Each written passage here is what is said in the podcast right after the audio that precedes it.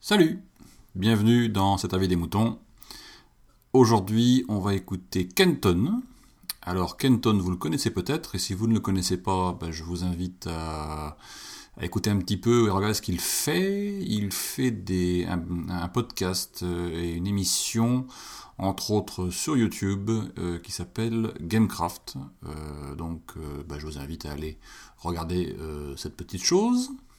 Je crois que c'est en live tous les jeudis soirs, si ma mémoire est bonne. Euh, c'est un, une émission sur la technologie, les jeux vidéo, euh, voilà, un petit peu tout. vous cherchez Kenton57 sur YouTube et vous allez trouver Gamecraft. il fait ça entre autres, en plus de beaucoup de choses à côté.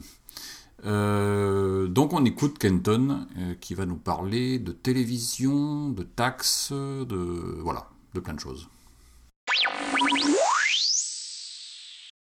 Liberté, égalité, fraternité. Ah, chère devise de la République française, que reste-t-il de toi? Dans un état de liberté, il est clairement établi que vous avez à peu près le droit de faire ce que vous voulez, dans la mesure où vous ne portez pas atteinte à la liberté d'autrui.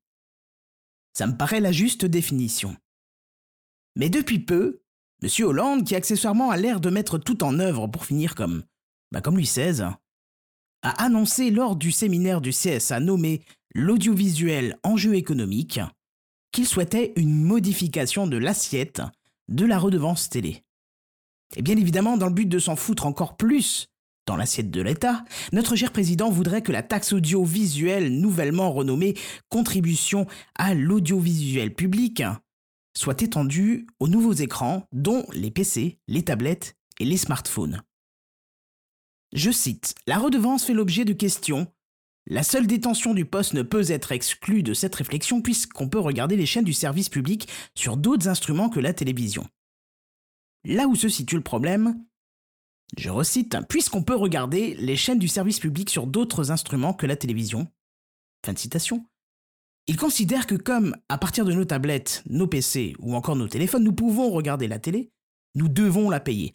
Ah, à ce, titre-là, il suffit de mettre un écran géant et flottant au-dessus de chaque ville, et c'est réglé. Tout le monde le voit, tout le monde paye. Vous comprenez par mon exagération que cette logique hautement critiquable de notre État n'est pas normale. Sur Internet, j'ai la possibilité d'acheter une arme à feu. Donc, est-ce qu'il serait logique de me taxer pour financer les associations de lutte contre la violence ou encore de financer les hôpitaux? Non, bien évidemment. En quelque somme, on nous oblige à regarder si j'exagère à peine. Mais bon, un petit rappel s'impose. Que finance la contribution à l'audiovisuel public?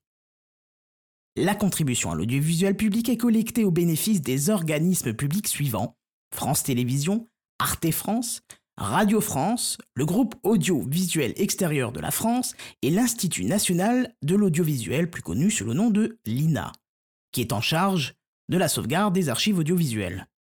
Sauf que moi, lorsque je vais sur le net, que j'utilise mon PC, ma tablette ou encore mon téléphone, je ne regarde pas France Télévisions. Je n'écoute pas Radio France et je vais encore moins chercher des archives de l'INA. J'estime donc, à juste titre, que nous qui ne regardons pas la télé, qui n'écoutons pas la radio, nous n'avons pas à payer cette taxe, euh, pardon, cette contribution. Et c'est pas justement parce qu'elle est renommée contribution que subitement nous allons la trouver plus juste. Que les choses soient claires. En rendant cette taxe obligatoire à ces supports, on nous enlève la liberté de ne pas regarder la télé.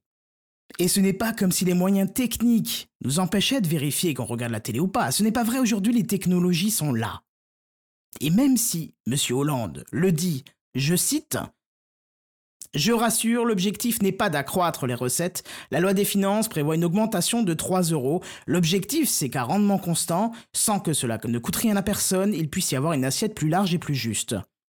Remarquez quand même qu'il a dit l'objectif n'est pas d'accroître les recettes, et juste après il dit il y a une augmentation de 3 euros. Moi je pense que c'est encore un moyen d'en amasser encore plus auprès des taxables.